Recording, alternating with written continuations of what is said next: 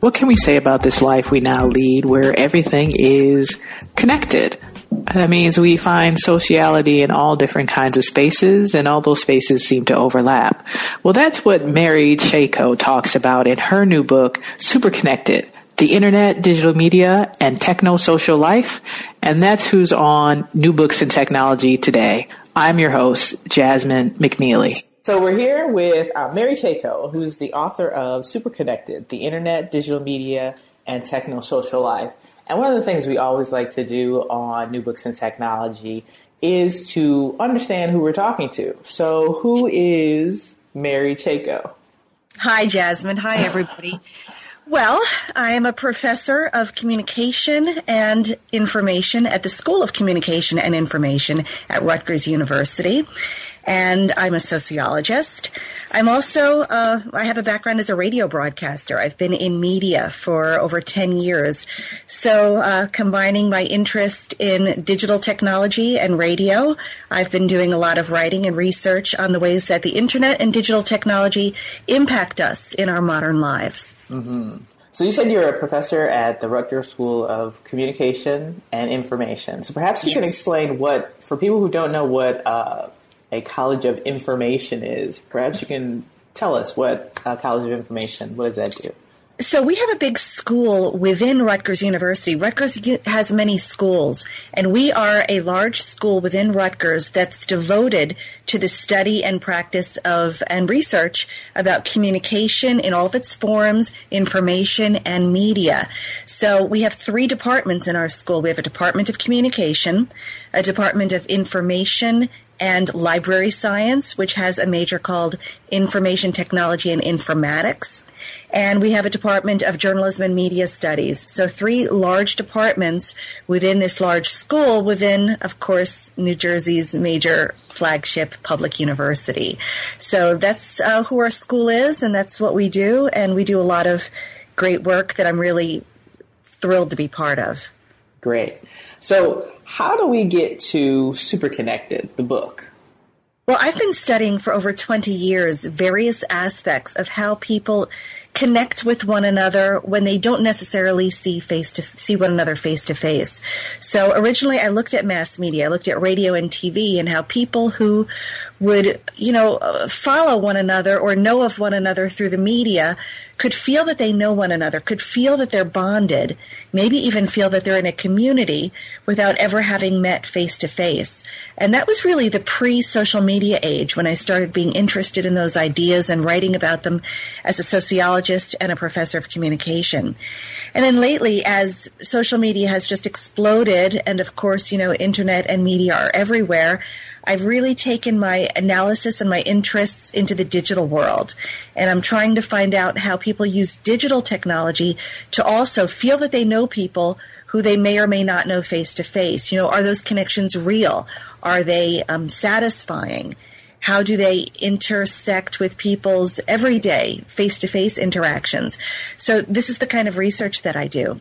And what I do is I interview people who use these technologies and who use them a lot.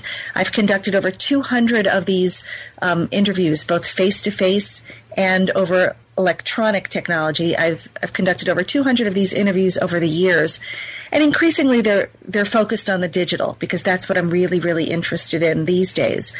But I've um, conducted lots of interviews. I compile my findings, and then I I add my findings to this growing body of literature on how people live with these technologies. And this literature is happening in all kinds of fields, not just sociology and communication, but psychology and media technology and information studies, computer science. There's English. There's so many different areas in which people are studying these issues.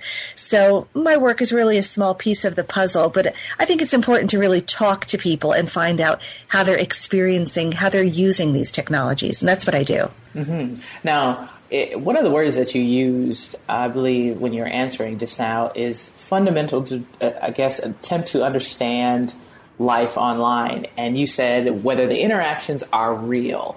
And so mm-hmm. we talk about realness of interactions, particularly online or on mobile. What exactly yep. are you do you mean by that? We we try to study the realness of these interactions.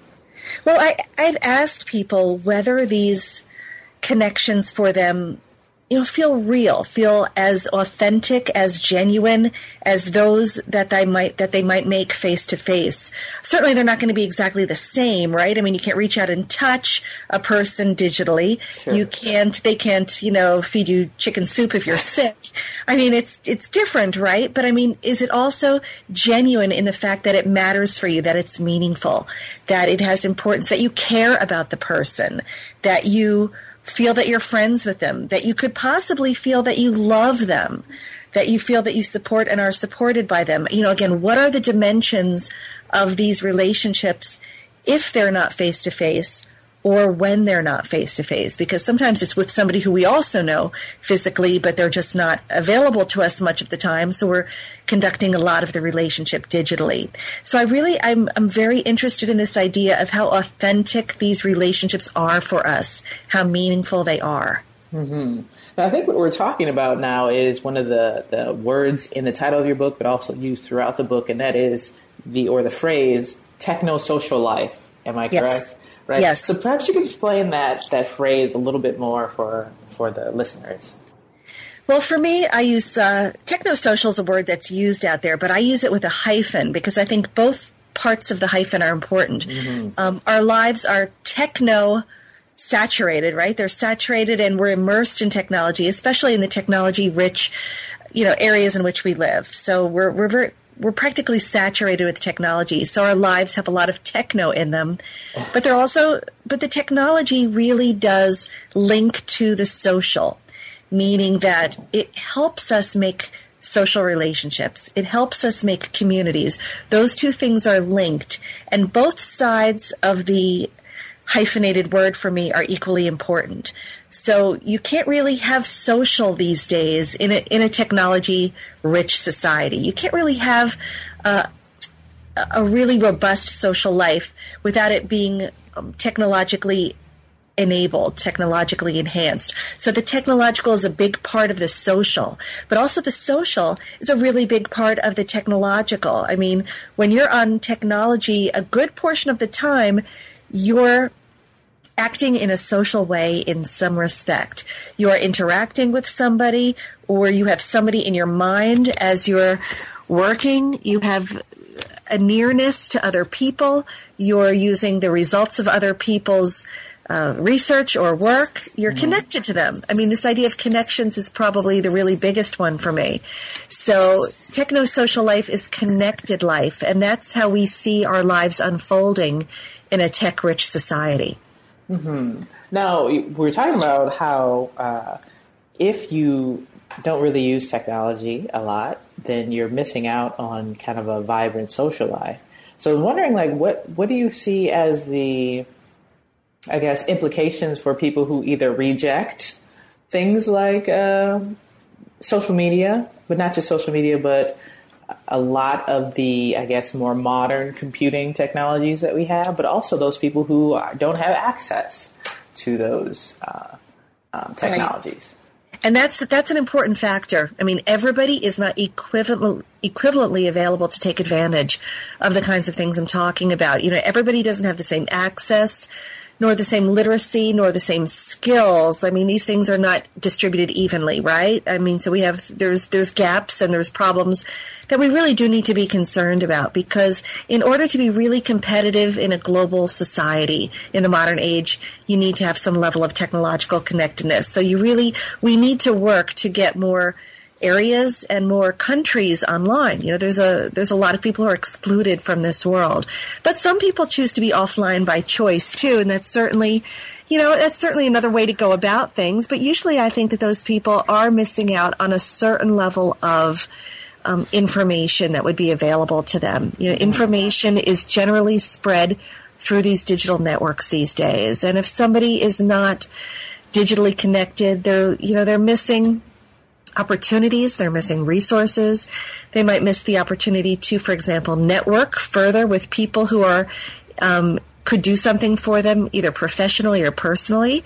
They're, they might be locked out of those kinds of opportunities. They might miss the chance to make friends with people who would be similar to them or have interests that would resonate with theirs. So that's something that might be missing. And um, there's just, you know, there's aspects of modern life that are really enabled by these technologies that they'll be kind of cut off from. I was talking earlier about um, the reality of these connections. And the research seems to indicate that these connections are very real. They do feel authentic. Like people have been telling me, they tell other researchers that there's a real, um, authentic, genuine way of connecting that happens on mm-hmm. these networks and you're cut off from that if you're not using those networks. Of course, there's plenty of other ways to make connections and to communicate. You, you know, you can live a perfectly good life. You can live a satisfying life, but there's things that you will be um, missing or cut off from. And so I always try to argue that people should have a blend, you know, the, the blend that's right for them.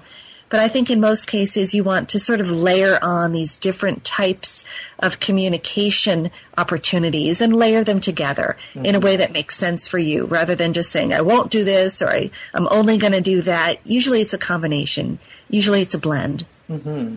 Now, I think what we're talking about lends to this this next question, and that is you talk about in the book uh, participatory culture and crowdsourcing, but sharing and prosuming and, and, and participatory participatory culture uh, in particular. So I was wondering yes. about this idea of participatory culture. So when I think of participatory culture, I think of um, tactics by institutions to engage people, uh, whether it's news and allowing comments or forums or whatever the case may be. And so I want to know if you could talk about participatory culture and its effects in, in this super connected world we have. Well, I, I mean, I think it's an important word for people to be concerned with and to people know this idea of participating you know where where members of the public are taking active part right in creating and consuming their cultural products these things aren't just being done from uh, large companies or from other people or from on high. I mean, we can all participate now in a culture and an economy. Again, not all those of us who are who are able to have the access, but the mm-hmm. idea is that as more and more people have access, more and more people are able to exchange and share content, but also goods, time, effort, money. You know, all these things are are shared more freely. So we sometimes call it a sharing economy too. Mm-hmm. Um, you think about um, companies like Uber and Airbnb, right. which are devising ways for products like cars and vacation rentals to be shared instead of purchased.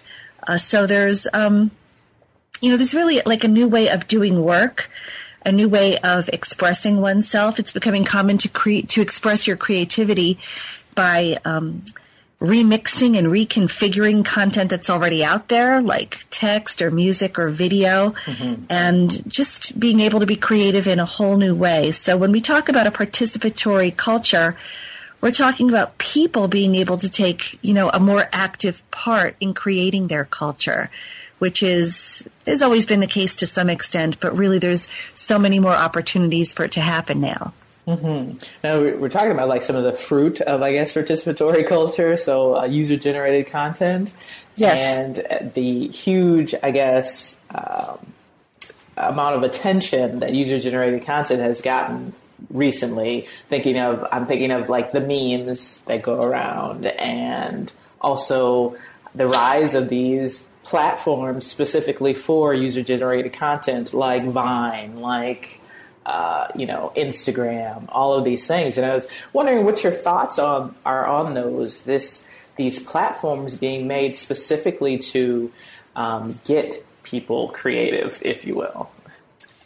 Well, I've got a few thoughts. So, I mean, I think creativity is important and great, and people are using these platforms to explore all aspects of their lives and themselves that they might not have done earlier. You know, there's just a lot of opportunities there for people to really dig down and and make things and express themselves, and that's super important. Mm-hmm. But I think we also have to keep in mind that every time we're doing these things, you know, sharing sounds like kind of. Uh, it, it sounds all positive and happy and light.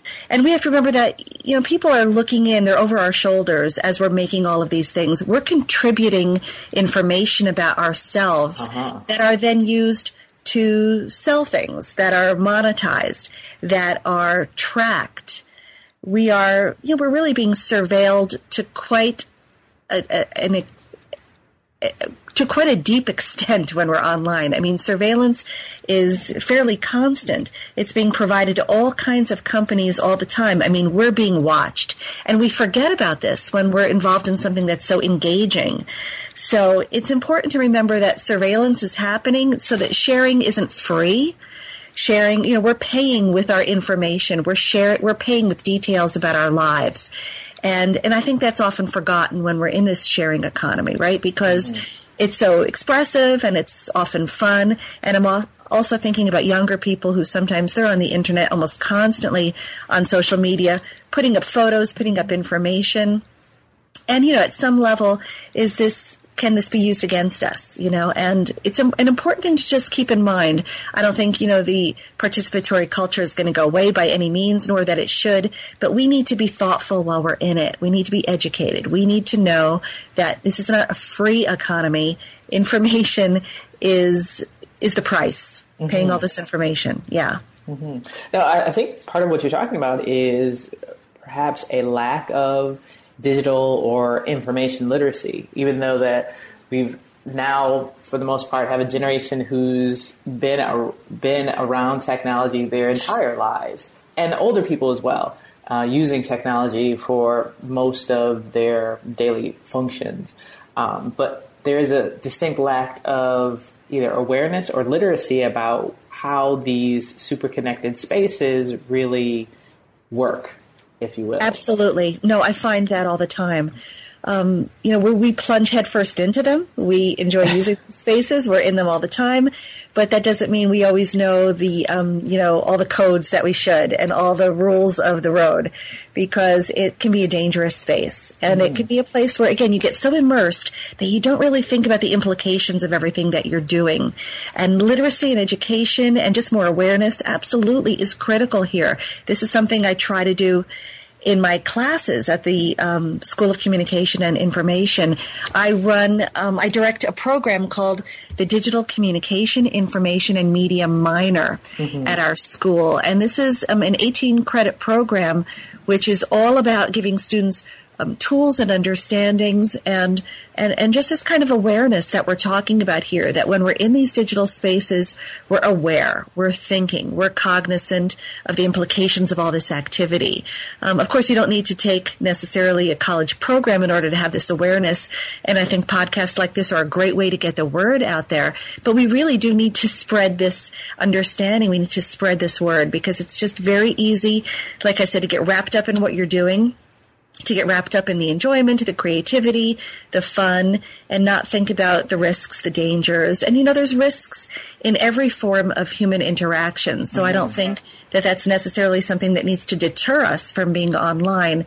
But you always want to be aware of the potential risks of anything that you're doing, right? And you want to proceed thoughtfully and carefully. It's like looking both ways before you cross the street. and so I think it's important for us to talk about this and to get the word out that, you know, we need to be alert and aware when we're online. It's not happening in a vacuum. It's happening in a very public space with potentially a lot of eyes on us, and our data are being tracked, and they could be being used for things that we don't even have any idea. Mm-hmm.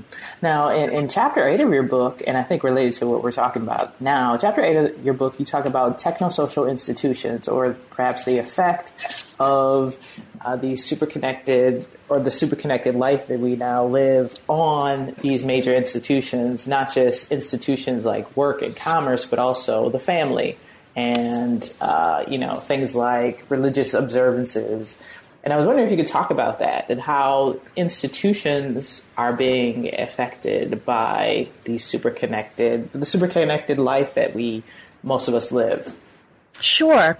Well, first of all, one of the things that sociologists teach about social institutions, when I talk about a social institution, I'm talking about a, a foundational, functional, like long lasting systemic you know building block of society. Mm-hmm. So you know the family, religion, politics, work, uh, military. You know they all are they're they're so foundational to our society. But one of the things sociologists teach about these institutions is that you generally can't understand anyone without understanding them in context with one another.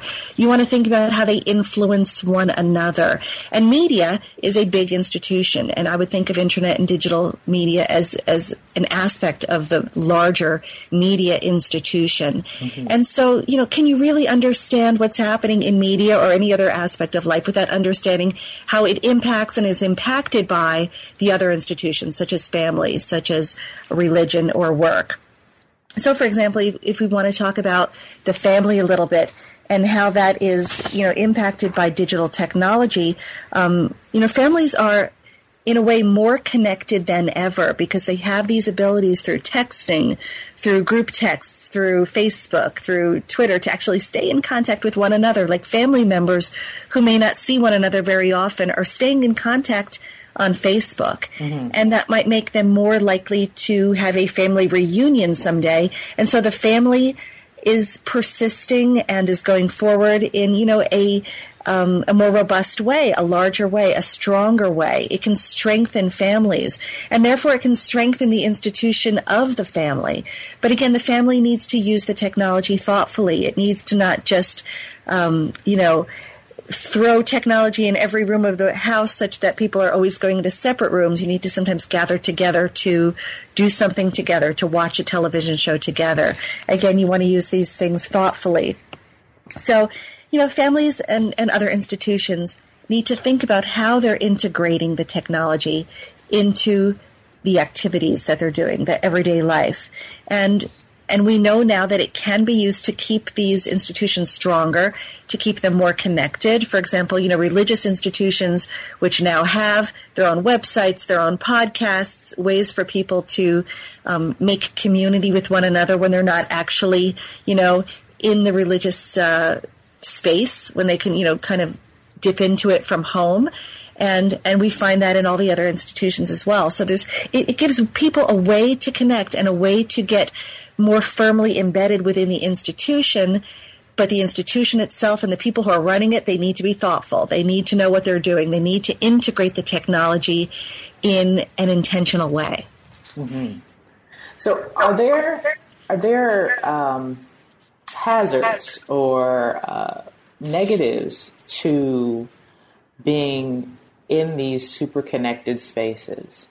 Well, absolutely. I mean, the one that first comes to my mind is just the harassment and negativity that many mm-hmm. people find when they're in a digital space. You know, sometimes when people don't have face to face accountability to one another, they're a little more crude, they're a little more thoughtless, they just don't maybe picture that human being on the other end of the connection. And so maybe they're a little bit more likely to just say something that they otherwise wouldn't face to face. It's just a little more thoughtless. And we see, you know, not just thoughtlessness, but we see outright harassment, death threats. Uh, you know, it can be it can be a, a dangerous place out there. Mm-hmm. So that's one of the first things that I think about.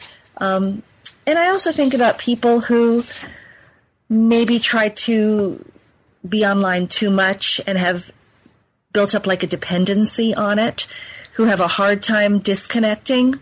As I said before, a balance is really what we look for. So you want to be able to connect and disconnect as as makes sense for you. You know, living online isn't in my eyes, the best way to go. You know, you want to be able to go on and off and log on and log off as you need. Um, an interesting thing I think about logging off in the modern age is that we often kind of are still thinking about being online when we're off. Like we think, oh, I'm going to post about this later, or let me take a photo now so that I can post it soon. So we're, you know, we're really kind of online and offline at the same time. It's enmeshed, it's mixed together. Mm-hmm. But I, I do want people to not always be in front of a screen. You know, I think that can be you know, not not as healthy as to put the you know put the computer down, put the phone down, and and put it to the side for a period of time. Mm-hmm. So I I think that's a little bit of a of a danger too. And then and then the next thing that just comes to mind for me is is multitasking. People who are always trying to do a lot of things at once because with a lot of screens in front of you at once, you may get into the habit that, you know, now that I have the opportunity to you know, do my homework while I'm listening to music, while I'm chatting with someone, while TV is on at the same time, while friends are coming in and out of the room. research shows that multitasking for most of us simply doesn't work. In fact, it's really not even possible. Like cognitively, we're mostly only able to attend to one thing at a time. Mm-hmm. So to try to do too many things at once is going to degrade the output. It's going to degrade the impact of these activities. It's not the best idea. And, you know, the, the easy access to digital tech tempts most of us to try to multitask, I think a little more often than we should. Mm-hmm. So this is something just to keep in mind. Again, this is something to be aware of. To, you know, just because you can do a lot of things at a lower level or to, um, uh, Lin, uh, technology um, consultant Linda Stone calls it giving continuous partial attention to a lot of things at once. And that's, you know, usually not the best for having the, the best outcome in any one of those things. So I, I try to encourage people to to not try to multitask too often. You know, um, there are a few people who are like super multitaskers. They're able to like they, mm-hmm. their their brains are actually structured a little differently than the rest of us. Don't assume you're one of those people. You're probably you're probably not. I know I'm not. Ditto. I think. Uh, you know, I think what we're talking about here in the possible hazards of overuse of, of um, screen time in these super connected spaces lend to the question about um, techno panics. Uh, some people uh, raise an alarm uh, related to almost any kind of possible negative thing that could happen in these, you know, yeah. on the internet or on mobile. And I was wondering, uh, what's your thought on, you know, some of the, I guess, alarmist, if you will, uh, concerns related to the internet and, and use of technology for social life? Well, I think it's not helpful. I think that's not the best way to address any of this. You know, a panic almost always is going to set us in the wrong direction, and it's not necessary. Um, technology is here to stay. We are we are adapting to it. Our norms are changing in response certainly, um, you know, again, speaking of dangers, another thing to keep in mind, you know, is just cyber terrorism and the way mm-hmm. that, you know, like hate groups can find one another on the internet. We know that this is happening, but a panic is not the right response. You know, thoughtful, educated, intentional, uh, regulations or decisions are the best thing. You know, I'm not about a lot of um, regulation on the internet at all, but certainly you want to have some laws in place so that we can um, we know that we know what's going on, that we can uh, be thoughtful about trying to to maintain a society where we've still got order, but we have um, freedom, the freedom to use these technologies as we see fit. So a panic, I, I, I just, the, you know, even the word makes me nervous. It's not, it's not the right way to address anything. Um, and another mistake is to assume that it's the technology's fault. Mm-hmm. You know, that because we have technology in use that these things wouldn't be happening if we didn't have technology in use. People will always find ways to contact one another and do harm, and it's not the fault of the technology. When I teach my courses, um, this is called technological determinism. Mm-hmm. The idea that you know the technology determines the outcome. It's still the use. It's still the ways that we're choosing to use it. It's the norms that are arising in in response to the use. It's not the fact that we have the technology anyway. It's the use of the technology and thoughtful use is always better. And when we panic, we don't think straight. So mm. I always, you know, I, I, always encourage, you know, the um, the more considered use of technology. Um, panics are are not helpful. Mm-hmm. So, what do you see as the future for the internet, digital media, and and our, our techno social life? Well, you know, certainly uh, innovation is going to continue at a high rate this super connectedness I talk about in the book will only continue. I mean, you even look at how, you know, computing capacity of hardware is, is doubling every couple of years, how computing is becoming smaller and more powerful. And we've got all these emerging technologies which are entering the picture, like robots and, and drones and artificial intelligence and cyborgs. And, you know, we're entering a world in which technology is becoming, you know, surely more embedded in everything that we do. Um, but for me, that means more connectedness, more community being developed, and and those two things are good. And um, and as we form networks with one another that increase our opportunities and our resources and our ability to, you know, to spread information, you know, there, there's so much good that can come of that. So I always look to the future positively. I always look hopefully to a super connected world in which we just get a better grip on how to do this in a way which is going to be um, helpful and not harmful. Uh, certainly, I know we're going to see plenty of both. Um, I guess one of the things that happens when we become super connected is that almost everything just increases. There's just mm-hmm. lots and lots of connection now, right? Lots and lots of technology. And I know that that can become a little overwhelming. So, um, you know, so getting a grip on it is important. But as we, as we increase our levels of connection to one another, I always hope that that means that our levels of understanding of one another are going to increase as well. Mm-hmm. You know, we have the opportunity now to really know what people are like, to to see them express themselves in really personal ways. And and that should increase our knowledge of people who are different from us. That should increase our empathy, our understanding and our caring. I see a more caring, a more connected world arising out of all of this. And and that's because we're still human beings when we're using this technology. And I believe human beings are essentially altruistic and good and want to make these kinds of connections. And the exceptions to that do not uh, change that general fact. You know, I see a connected world, which is going to be a great world to live in and to go into. And, and that means having technological literacy, like I said, and it means greater access for all of us but it's not something I think to fear. Mm-hmm. It's something to embrace. Mm-hmm. That sounds good. So one of the things we like to do at this time in the podcast is have what we call the elevator pitch. And that is if someone were tuning in just now, some reason, somehow, and we wanted to tell them, you wanted to tell them why they should check out Super Connected, and you have a minute to do so, what would you say? I'd say my book brings together ideas from all kinds of disciplines like sociology, communication, psychology, media, information and technology studies to explore the impact of the internet and digital technology on our everyday lives. And so it explores the ways we construct our identities and our cultures, um, and the way we work, play, learn, govern, and fall in love. It's an important topic in a modern world, which is so intersected by sociology and by and by superconnectedness. And I think it's really important to bring these ideas together in one place, which is what I think this book does. Um, I hope it's readable. I hope it's accessible. I hope it's interesting. Mm-hmm. So I um, I encourage anybody who wants to learn a little bit more about these issues to pick it up and to contact me on Twitter because I'm very available to talk about these ideas. I'm on Twitter at Mary Chayko. That's M A R Y C H A Y K O. And we can talk about things. We've got a hashtag, hashtag super connected, in which we can share ideas and, you know, let's learn more from each other about all this. Mm-hmm. That sounds good to me. So, what's next for you?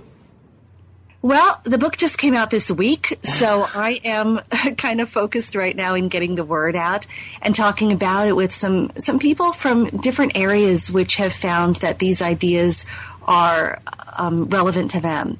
So I'm going to be talking about this book for a while now and continuing my my interviews, continuing my research to find out more about the different ways that people use these technologies and about the ways that the digital and the physical overlap and intersect for them because this is something that's an ongoing course of study. You know, it's never really done. Mm-hmm. As new technologies are invented and spread, I want to know how people are using them. I want to know what the meaning is of these technologies to their everyday lives. So I'll continue to conduct research in this area. I'll be talking about this book and and you know, we'll be working on another one someday, but it's a little too soon to ask me about today. Great. And we look forward to to having you on the, the show again when you complete your next project as well. So the book I is here. I will be here for that. That's for sure. awesome. So the book is Super Connected: The Internet, Digital Media, and Techno Social Life. And we've had Mary Chayko on the show today, and we really thank her for being on. We we're honored to to be able to talk to her about this book. And thank you, uh, Jasmine. It was a real pleasure. No problem. This has been New Books in Technology. Have a great week. Thank